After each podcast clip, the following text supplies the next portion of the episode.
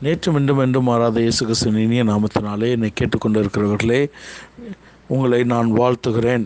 நான் pastor Joseph Rayan ஒன்று ராஜாக்களின் புஸ்தகம் பதினேழாம் அதிகாரம் முதலாம் வசனத்திலே கீழையாத்தின் குடிகளிலே திஸ்பியனாகிய எலியா என்பவன் ஆகாபை நோக்கி என் வாக்கின்படியே அன்றி இந்த வருஷங்களிலே பனியும் மழையும் பெய்யாதிருக்கும் என்று இஸ்ரவேலின் தேவனாகிய கத்தருக்கு முன்பாக நிற்கிற நான் அவருடைய ஜீவனை கொண்டு சொல்லுகிறேன் என்று சொல்லப்பட்டதை நாம் அறிந்திருக்கிறோம்.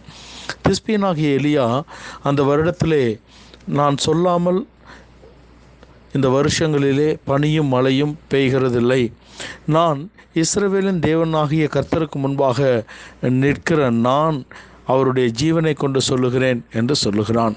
இந்த இடத்திலே எலியா எலியாவை குறித்து யாக்கோபு நிருபக்காரர் ஐந்தாம் அதிகாரம் பதினாறு பதினாலு பதினேழு பதினெட்டு வசனங்களிலே சொல்லும் பொழுது அவன் நம்மை போல பாடுள்ள மனிதனாய் இருந்தும் அவனுடைய ஊக்கமான ஜெபம் கேட்கப்பட்டு மூன்று வருடமும் ஆறு மாதமும் ஆறு மாதமும் மழை பெய்யாதிருந்தது என்று சொல்ல எழுதப்பட்டிருக்கிறது.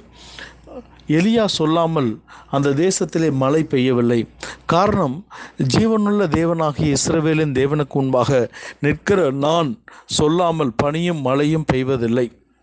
நான் அவருக்கு முன்பாக நின்று கொண்டிருக்கிறேன். நான் அவருடைய ஊழியக்காரன். அவர் ஜீவனுள்ள தேவன் என்ற சாட்சியை அங்கே சொல்லிதான் அவர் மலையை நிறுத்துகிறார். யாக்கோபு நிருபக்காரன் சொல்லும் பொழுது அவர் நம்மை போல பாடுள்ள மனிதனாய் இருந்தும் அவருடைய ஊக்கமான ஜெபத்தினாலே மூன்றரை வருட காலம் மழை பெய்யவில்லை. அதற்கு பின்பாக எலியா ஜெபித்துதான் அந்த தேசத்திலே மழை வந்தது என்று அங்கே நாம் சரித்திரத்திலும் நிருபக்காரர் எழுதுகிறதையும் நாம் பார்க்கிறோம். தேவனுக்கு முன்பாக நிற்கிற நான் என்று சொல்லப்பட்ட இடத்திலே லூக்கா எழுதின சுவிசேஷம் இருபத்தி ஓராம் அதிகாரம் முப்பத்தி ஆறாம் வசனத்திலே நாம் மனுஷகுமாரனுக்கு முன்பாக நிற்க வேண்டும் என்று வேதம் சொல்லுகிறது.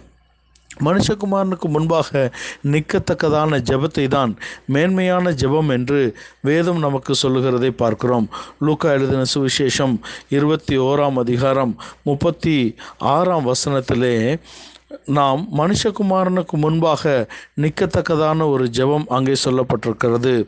அந்த அந்த அந்த வசனத்தின்படி தான் நாம் ஜெபிக்க வேண்டும் என்று சொல்லப்படுற. ஆகையால் இனி சம்பவிக்க போகிற இவைகளுக்கெல்லாம் நீங்கள் தப்பி மனுஷகுமாரனுக்கு முன்பாக நிற்க பாத்திரவான்களாக எண்ணப்படுவதற்கு எப்பொழுதும் ஜெபம் பண்ணி விழித்திருங்கள்.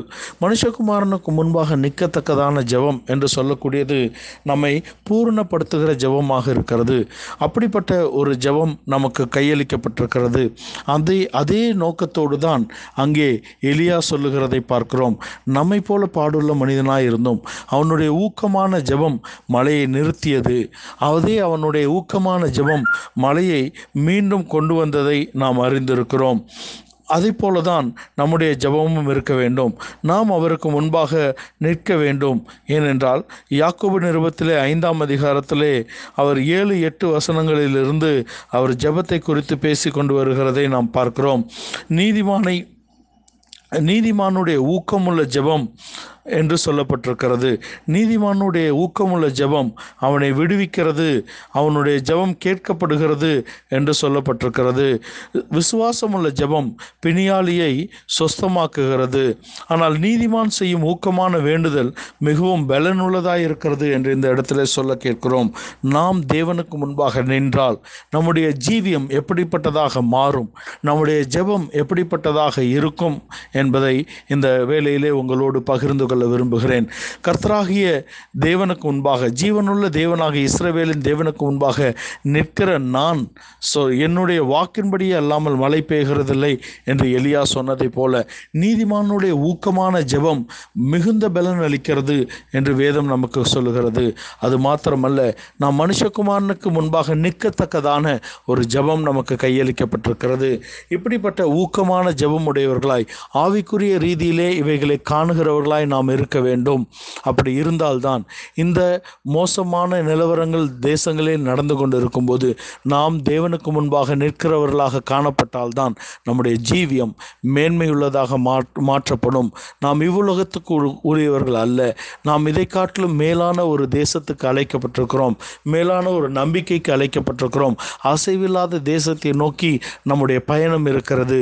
நாம் மனுஷகுமாரனுக்கு முன்பாக அசைவில்லாமல் நிற்க வேண்டும். நாம் நாம் அப்படிப்பட்ட உறுதியாக நின்றால்தான் நாம் எலியாவைப் போல நம்முடைய அவனுடைய சொல் இல்லாமல் அங்கே மழையும் பனியும் பெய்யவில்லை. அவன் ஜெபித்ததினால்தான் அங்கு மழையும் பனியும் பெய்தது. இப்படிப்பட்ட ஒரு விசுவாச ஜீவியத்தை ஒரு ஆவிக்குரிய ஜெப ஜீவியத்தை ஒரு ஜெய ஜீவியத்தை நீங்களும் நானும் அடைந்து கொள்ள வேண்டும். கர்த்தர் உங்களை காப்பாராக. ஆமேன்.